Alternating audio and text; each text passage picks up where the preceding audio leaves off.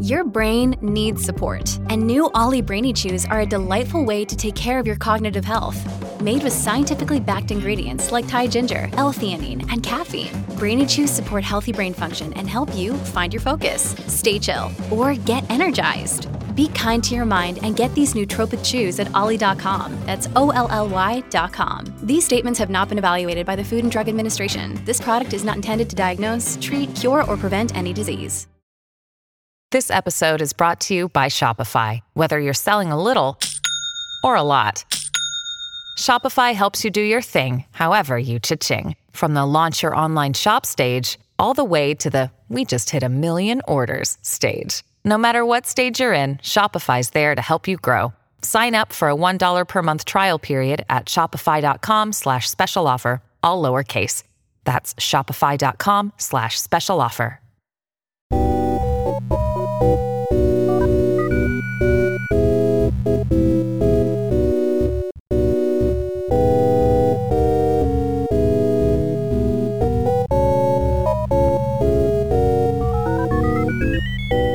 From the Headstuff Podcast Network, but not from Headstuff Studios. Welcome to Motherfoclóir, the quarantine sessions. I'm Darach Ó Séaghdha. I'm Clodagh McGinley. Hey, you getting on, Clodagh? I'm good. I'm actually I'm very very good. It's been a nice it's been a nice week for a change. It's been a nice week in quarantine, I have to say. That's something else. You've been listening to some good tunes lately. Oh yeah, there's uh there's one gal called uh, Eve Belle. Not sure if you've heard of her. You're about to hear of her. hey, how you getting on? I am not too bad. Um, I'm quarantining in beautiful Donegal, so could be a lot worse. So, for those of our listeners who are not familiar with uh, Eve's work, Eve Belle is a singer-songwriter from beautiful Donegal, occasionally based in Dublin, but more more, more typically based in Donegal. Would that be correct? Yeah, I think I think that would be true for the moment. Anyway, um, well, I've been I've been primarily based in Dublin for the past uh, four years now, so um, back in Donegal for for the moment. Anyway, but uh, yeah, sort of back and forth between the two. Excellent. And we, one of the things we, we, we really wanted to talk to you about, obviously, the business of being a being a being a student during quarantine, being a musician during quarantine, when you know live music opportunities are in trouble, and obviously people consuming art in a different way during quarantine. We were hoping you'd be able to share your insights from in those regards. But first of all, maybe you could tell us a little about yourself and about your how you got into the whole songwriting, singer songwriting game. Uh, yeah, I mean, I guess I sort of started properly getting involved in, in the music side of things. I was about nine when I really started taking a serious interest in music. I got myself a guitar for Christmas. Um, one Christmas when I was about, yeah, I was nine. Mm. I decided I wasn't really doing enough with my life and needed to do something productive. When you're so, nine. um, Not even Yeah, double digits. Jesus was- Christ. No, yeah, it's it's set in really early, I guess, that existential fear. But um, I kind of started from there, pl- kind of playing away on the guitar, um, and I guess I was writing songs properly when I was maybe fourteen or fifteen, um, about whatever was going on in my head back then, and then um, got a little bit older, went off to to live in Dublin and um, got signed with my label, um, Rubyworks, who I am with to this day. Um, and yeah, that that was kind of the this real beginning of it. Um, I guess when I when I got to Dublin and things kind of really started moving. Well, so tell us for a lot of there's a lot of musicians out there who um, would just love to find themselves a respectable label like Rubyworks. How did you and them cross paths? Um, it, I suppose it was sort of a matter of um, a very gradual process. I got introduced to them through um, a, a solicitor who I was introduced to, um, and Oh. he he introduced me to them. So I guess it was sort of a matter of um, just having been gigging away before that. I think that is really central to kind of getting anywhere as a musician is is visibility really. So i i kind of had ha- spent a few years doing any and every gig that was available to me to do. So um that was sort of how i ended up meeting them or meeting the person who introduced me to them. Did you want to become a musician when you came to Dublin, or did you want to get the degree done first as a kind of a like a safeguard, or were you kind of encouraged to do a degree? all the um, parents listening to all the parents out there. Um, well i was someone who music was a constant for me. Um, it didn't really matter what i was going to be doing. Um, i was going to be doing music anyway. So i guess when i went to college I, I, studied languages in college so that was another passion of mine um, but it was never even a remote possibility that i wasn't going to be doing music alongside college um, so yeah, I mean, music has always been the central thing that I want to do. It's been my main passion. So everything else, e- even though I'm passionate about college, I have been passionate about languages. Um, they, they've been things that are in the background of, of my main passion, which has always been music. That's very cool. It's great to have both. I mean, it is like I know people say that you should kind of run like headfirst towards your dreams and everything, but I guess like it's never as um as straightforward as that. But then that being said, maybe having the degree as well kind of motivates you to step away from it, if that makes sense. It kind of motivates you to like want to get into music a little bit more and to not kind of return to the mundane lifestyle. A little bit, I guess. I mean, for for me, my degree has definitely been my time in college has been invaluable, I suppose, in in terms of the academic side of it definitely but also the the parts of it outside of that I, I suppose are really really character building. Just the experience of kind of being out in the world on your own and everything that's really been um, kind of a pivotal experience for me as a musician and it's definitely strengthened my songwriting process it's like strengthened me as a person in, in general so i feel like there's there's much more to the experience of, of sort of going to to university and, and living on your own um, than the you know the academic side of it. There's there's a lot more to it that sort of changes you as a person along the way as well. So, Eve, you just mentioned there about the how kind of live performance kind of develops songwriting because it's one thing writing songs in your room, but when you play a gig live, you get to, you get to see an idea what an audience responds to, and that can affect the way you write your next song, whether it be so that's something some musicians have told me about. Is that something that is, has it fed into your music that way? Um, for me, definitely, uh, because I think music was always a really cathartic thing for me. Like songwriting was always very cathartic, but when you perform this stuff when it's like you're you're sort of pouring your soul into these songs a little bit.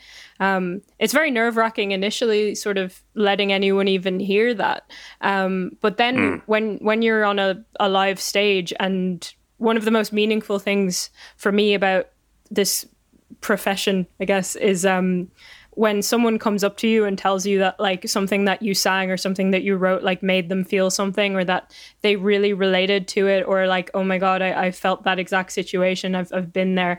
Um, that was always like amazing to me because it was sort of like oh wow the thing that i get from music. There are a couple of people out there who get that from from my music. So as much playing live definitely sort of made me realize that like my my feelings and and the stuff that goes into my songs it doesn't happen in a vacuum you know and it, and it can have an impact on on people if if they like it you know so i think it, in in that way it's it's kind of given me more confidence and it's it's been encouraging to um, to kind of see that when you sort of pour your soul into something, people are like, "Oh my god, this is great! Like this is super depressing. I love it." And I'm like, "Cool, okay, that's not discouraging in terms of just kind of putting everything out there." Yeah, people feel the authenticity. And obviously, mm. the big thing now is it's, it's very hard to get those live gigs, make those live connections at the moment. Have you been writing more since the? Have you, have you been writing more since the quarantine has has put a stumper on live performance? Uh, yeah, definitely. I've been writing quite a bit since this all kicked off. I, I guess like if you're looking for silver linings in the whole uh, pandemic situation, it's that it's given a lot of people like a lot more time to sort of just you know uh, focus on on on the arts and to kind of be a little bit more introspective and get back in touch with what we were doing before because I know for me like I can I can find it quite difficult to sort of find the time to to really sit down and write to or to to find the time to look for inspiration rather than just like letting it come to me and writing when I feel like it. So having all of this time and and I suppose being in a place that's so removed from the city and from uh, kind of the busyness of, of life, it's it's definitely been instrumental in in my songwriting since I've been back. Have you been connecting with um, connecting with your fans through um, social media or other outlets as, a, as an alternative to live performance? Um, yeah, like uh, I've done a few Instagram live stream gigs, which is a very strange experience. Um, it's um, it's just it's it's weird kind of having a platform like that and and sort of where people can tune in when they want to and tune back out when they want to. There's something really nice about it. It feels feels more casual and intimate than uh, than I suppose a, a, concert setting. But it's um it's definitely strange uh, because uh, it's for me the buzz of of sort of performing live and of getting to be in that concert setting. Um, that's really central to to why I do this. And one of my absolute favorite things about um, being a, a, musician is is playing live. So it's really strange to have to kind of go and find substitutes for that. Hmm. do you have a favorite live gig that you've ever done? Um I have a few I guess. Um I did a headline show in Whelan's last summer um, and it was sort of the first show I'd done with a four piece band. Um, and I it was one of those shows that up until it happened, I didn't really know how it was going to go. I was really nervous. Um, but it all just kind of came together um, on on the night, and uh, there was a wonderful turnout. And just feeling the amount of support that was there, and having that many people kind of show up to support something that you're doing and something that you're passionate about, um, it was just really emotional. Like I was, I was really just overcome with like what a what an amazing feeling that was. So I'd say that was definitely my my favorite. That's really cool. That's really really good. And you've mm. supported Hozier as well, haven't you? Which is unreal. Yes, um, that was another really surreal experience. Like I sang Hozier songs for my junior cert music practical, so supporting him was like wow. really, really strange and surreal. Um, he's like ridiculously sound as well, which mm. is just it's just it lives up to all of the all of the dreams. But uh, yeah, I supported him for uh, three nights in the oh god, it was the academy, and um, it was just amazing. Like, I mean, because he he would be one of my absolute favorite artists and one of someone who would have inspired me a lot growing up, um, and whose music I would have listened to an awful lot growing up. Um, and to kind of get to to get to go to one of his gigs would have been pretty cool, but to get actually you know play and you know and support him and meet him and everything, it was just like surreal. It was amazing. Very very cool. it's one thing um, you um, I want to talk about the fact you obviously um, when you were not doing music, you are studying languages. That's gone really well. And you grew up in Donegal, Gaeltacht. And I want to talk about maybe how maybe growing up in a Gaeltacht area helped that or fed into that language learning. You're actually uh, you were into a, a, neighbor of sorts with uh, a, a, frequent guest of ours. Um, yeah, so Pauline, who is uh, a frequent guest, as as you were saying, um, I was in national school with her, um, so I've known her since since I was, I think, nine. Um, since I moved up here. Uh, but yeah, I guess uh, growing up in the Gaeltacht definitely was sort of a huge part of my love of languages, and, and that's definitely kind of lasted into into adulthood. Um, but I guess it, it sort of fostered uh, an appreciation for for languages that I probably wouldn't have had if I had been brought up outside of the Gaeltacht. Because mm-hmm. there's some people who think that you know being good at Irish means you must be bad at other languages. or you, you, it limits your ability to, to learn other languages. And this is one of the arguments. Stupidest theory. Jesus Christ! It is so exhausting. It is yeah. just so like your brain doesn't work that way. Your brain doesn't just have like little rooms here and there, and like you can't like hoard things in your brain like a key. It's just so stupid. Yeah, it's not. It's not like shoving things in the boot of a car. Yes, exactly.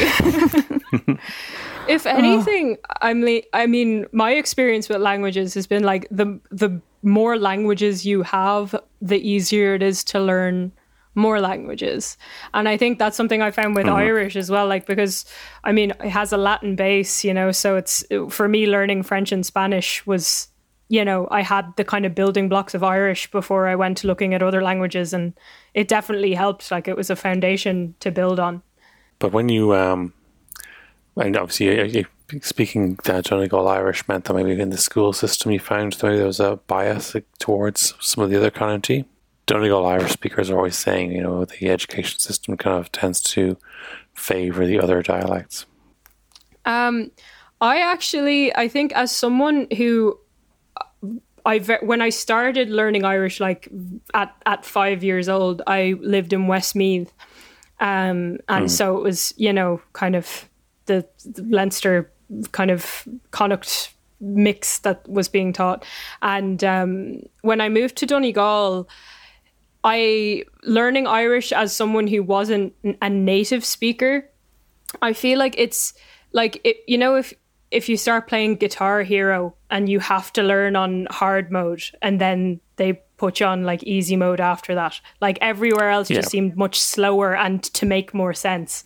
But I had had to learn the one that was like really complicated, not phonetic. Like nothing is where as it seems the alphabet is thrown out the window. I'd had to learn that one already. So when I mm. kind of came to doing the leaving cert, like the, the I found um I Donegal Irish was a lot more to do with instinct and getting used to speaking it, whereas um, I found the other Canuns to be more sort of phonetic and I found them easier to understand. Um, I think from having that experience of learning Donegal Irish. Hmm. Interesting. Do you have a favorite canúint? Like, would you to this day would you favor one over the other, or have you kind of grown to love Donegal Irish? Oh, Donegal Irish would definitely be my favorite. I would say. Um, I don't know. I think there. I think just as having grown up with it, like there is just something I love about it. I think there is like a real music to it, um, and I think you know, in terms of just feeling very natural to me, Donegal Irish is definitely the one. But um, mm. when I was in first year of, of Trinity, I was in the Scéim Chónaithe, um, where kind of you live in an Irish speaking apartment. And I sort of had to abandon Donegal Irish a little bit because it was like two weeks in and uh, no one understood a word I was saying. Everyone else was from Kerry and like they just didn't know what I was talking about. So I kind of did have to tone it down a little bit. But um, it's definitely still my favourite. So I love that you call it toning it down. As if it's, it's more I, I people can handle. it up a little bit, unfortunately. God. A little bit of Kerrygold, Kerry Gold, butter it up. Yeah. yeah, that does. Um, Donegal Irish does seem to have this reputation, but I think it, uh, ideally people should be able to find the, the canúint that they like and stick to it as much as they can. But obviously, there's huge logistical issues with, with that in education. It's just something we'll have to mm. find our way towards. Tell me about writing lyrics, because as a multilingual person, and you do do you do you find like when you're writing a song, does the, do do the words come first? Does the tune come first, or is that a, a ridiculous question? Um, I'm someone who's very lyric focused. Um, I'm kind of obsessed with storytelling through songs and stuff like that. Um, so for mm. me, songs are, are very concept based. Um, like it's really important that I'm I'm saying something in the songs that I write. So the lyrics would definitely carry more weight uh, than the melody for me. Um, and I think that's kind of something that I, I kind of have noticed about my own writing and something I have to kind of work on because the melody is is important as well. But for me, the storytelling element, the, the the getting the emotion across, that's all in the lyrics in my mm-hmm. process mm-hmm. anyway. I see. And uh, do you have any favorites of your own lyrics? Of my own lyrics. Yeah. Um, I wouldn't know off the oh, top do you want of to, my head. Do you want to start um, with someone else's uh, lyric? thought, yeah, God, I wish I wrote that line. Sure. Um, I mean, I gotta cite my boy Hozier again. I think he's kind of the the kind of pinnacle of Irish songwriting at the minute. Um, just in terms of like how vivid his imagery is, like even someone had the lyrics of Cherry Wine by Hozier up the other day, and like that's just the storytelling in that and the metaphor in that. Um, but he sacrificed nothing melody wise either to kind of create the songscapes that he does. Um, but yeah, hmm. I guess that would sort of be lyrical excellence, as far as I'm concerned. Yeah, I think just when I the first time I heard "In a Week" uh, by Hozier, and just the storytelling of that song is just incredible, and the how visual it is. Without having a music video, just from this, the the way the lyrics paint this picture, it's um, ghastly and unforgettable. That's sometimes yeah, you just find these that it, it can be a, a trick reconciling uh, one one with the other, as you say.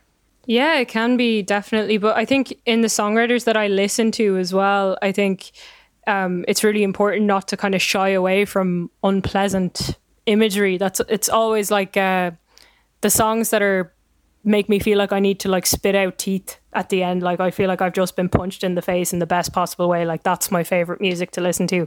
Um, so you know, I think it's it's it's important to kind of find that balance of of um, really intense and strong lyrics and also kind of beautiful melodies as well. So. So Eve, uh, we are currently in uh, in Mean Abroad.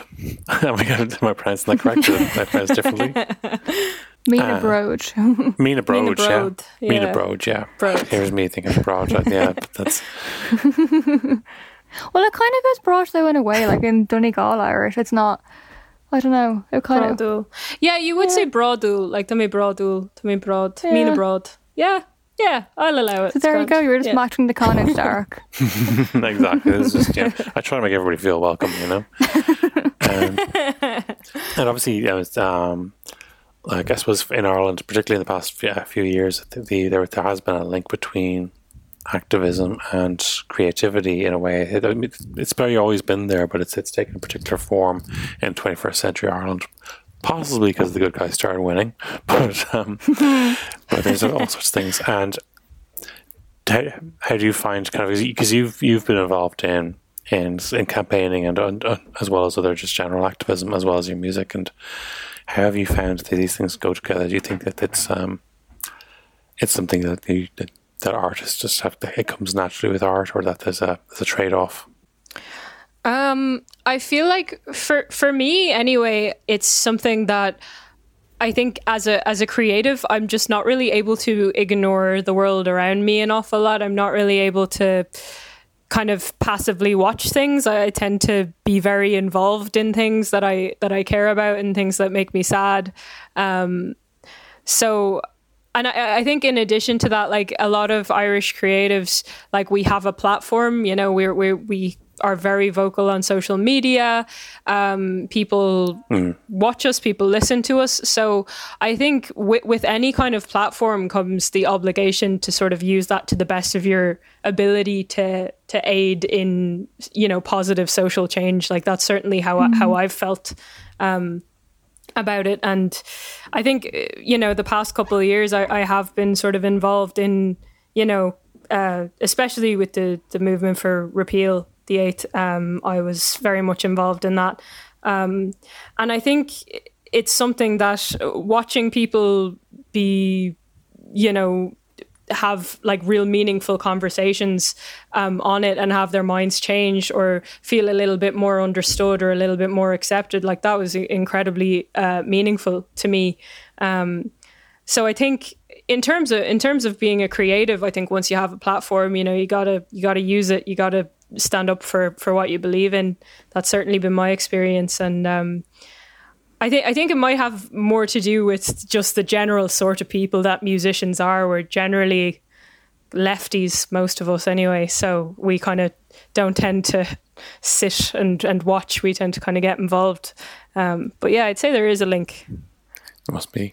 Do you find, say, sometimes there might be issues you care deeply about, you want to speak about, then once you've established reputation for speaking on an issue, that maybe people expect you to get involved in other issues you maybe aren't as closely invested in, and at some point you gotta say, actually, no, I'm saving it all for the, the two or three causes.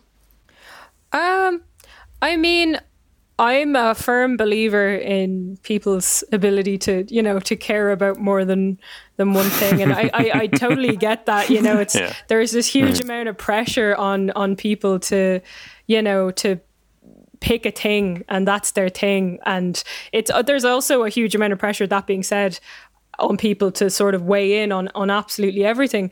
So as much as mm. I'm an advocate for speaking out, I'm also an advocate for like shutting up, getting educated, and hmm. boosting up the voices who know more about it than you. You know, so like mm. even you don't you don't have to have an opinion on everything. You can, but you do if if there's something happening in the world that is wrong. You know, you owe it to yourself and you owe it to the, the people who are being wronged to to educate yourself as much as possible on it. You don't necessarily need to weigh in, but you can lift up and amplify the voices of the people who do know what they're talking about. You know. Yeah, and I, I, I agree. I think it, it, it's sometimes the best way to use your platform is to actually is to magnify someone who is okay, a closer voice to things. Anyone in Ireland who is um, interested in music, anyone who's young who's interested in music or in politics, we've grown up in the in the shadow of U two, and we maybe we're probably a, a band kind of more closely associated with um, with combi- combining music with talking about things, and sometimes that has bitten them, bitten them on the ass either because of uh, an inconsistency between their own ac- uh, business activities and what they believe, or contradicting statements, or not being able to follow up on a question. And it is a tricky thing. It's easy to see how somebody might just not want to get involved at all because they see how some some musicians who are, are musically or politically vocal can be held to, held to a very high standard. Well, yeah, I mean, politics is mean, and Or not the a high music at all. industry is, Leaving the al- bars on the is also mean. You know, um, so I mean, it's it's it's one of those things. It's it's very scary to to to kind of put yourself out there and and say what you believe. Um, but I think at the end of the day, for, for where I stand on it anyway is like I'm I'm the person that I have to wake up in the morning and go to sleep at night and be happy that I've done what I believe to be right. Yeah. You know, and uh, I think I think if you fundamentally believe that you're doing you know the right thing and you've and you've listened and you've educated yourself and you're doing the best you can do, you know that's that's all you can do. You know, so mm-hmm. you got to kind of just make sure you've you're listening make sure you're educating yourself and you know stand up for what you think is right stand up for what you believe in and if people are mean to you people are going to be people are going to be mean to you anyway so Exactly. Like honestly, if you're ever afraid, if you're ever afraid of putting yourself out there, like the chances are that somebody already hates you. So like you're not losing anything by making your voice Literally, heard on. like i mean people hate people for like the way that they cook their noodles in the wrong order like Yeah. they put in the water before they put the seasoning sachet so like you might they're, they're gonna hate you regardless so you might as well you know say what you think while you're up there Exactly. Exactly. And like you do have a voice. Everybody does have a voice, and amplifying the voice of somebody else is still a great way to get involved in something. yeah Definitely. And before we wrap up, Eve, um, um, do you have a favourite Irish word? We'd have to ask all our guests that. Yeah, so I was thinking about this. Um, I kind of was thinking about it a week ago when I figured out I was doing this, and then I forgot about it today, so I hadn't thought about it today. But I think uh, my favorite Irish word is tearmann, which is uh, like a haven or uh, a safe place. I think that's always been my favorite one. Tearmann. Tearmann, yeah, Excellent. That's lovely. Wow. That's, that, and that's appropriate for the, the times we're in. For sure. yeah, certainly. Fantastic. It's also a lovely town in Donegal if anyone's ever visiting. There's the plug. Excellent. Visit Donegal. Visit Donegal. Um, yeah. The amount of people who haven't Not been an ad. because because it's not on the train line. One day we'll it's do a train not, line. but like that's the thing about it. Like you know, once you're here, you've worked for it, so you can really enjoy yourself. and it always pays off. Yeah, Well, on that note, uh, Eva, thank you so much for joining us uh, this evening. no problem. Thank you so much for having me. Where can people find your music? Um, literally everywhere. Uh, so all the streaming platforms: Spotify, Apple Music, Deezer. Um, I am extremely online um, because no one has tried to stop me yet. So I'm on Twitter, Facebook, Instagram, TikTok. God help me, all of that. So yeah. And what's your Twitter handle if anyone wants to look you up? Oh yeah, sorry, that would make sense, wouldn't it? Um, it's at Eve Belle Songs, Eve um, Belle and Songs. it, Instagram is at underscore Eve Belle underscore. Brilliant. Eve Belle, thank you again for joining us. So until the next time, it's a salon from me. A salon from me. Slán. Mind yourselves.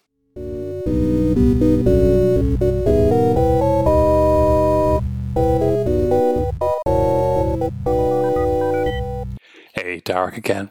We really hope you enjoyed today's show. We enjoyed making it and bringing it to you. Thank you very much to my producer, Brian. Thank you very much to Kirsten Shield, who does the artwork for the show.